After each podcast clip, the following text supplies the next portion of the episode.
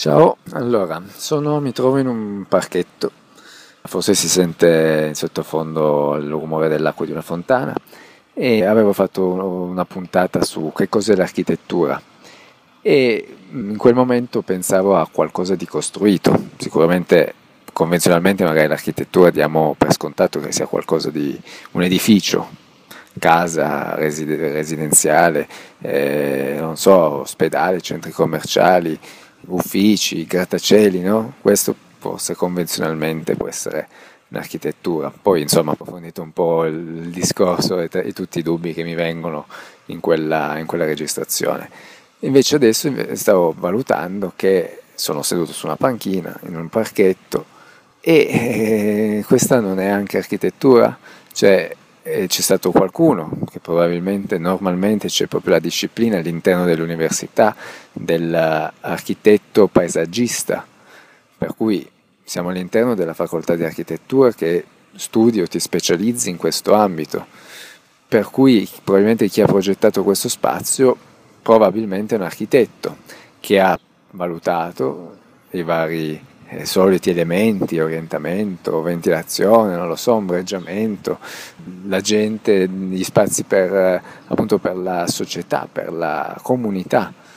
E quindi tutto questo è, va in funzione della progettazione di anche uno spazio pubblico generico, che appunto qua sono in un parco, ma può essere un giardino, semplicemente anche, non lo so, un prato d'erba, ma con certi elementi, certe cose, certe particolarità possono renderlo anche considerarsi un'architettura, anzi, cioè non anche,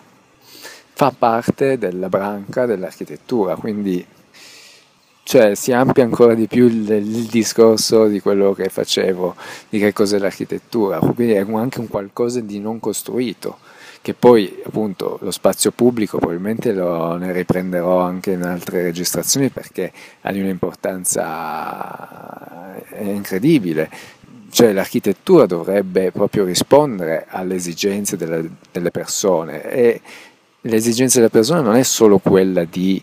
eh, abitare, di stare, avere un rifugio, una casa, un dormitorio, no? per sintetizzare, ma avere anche delle attività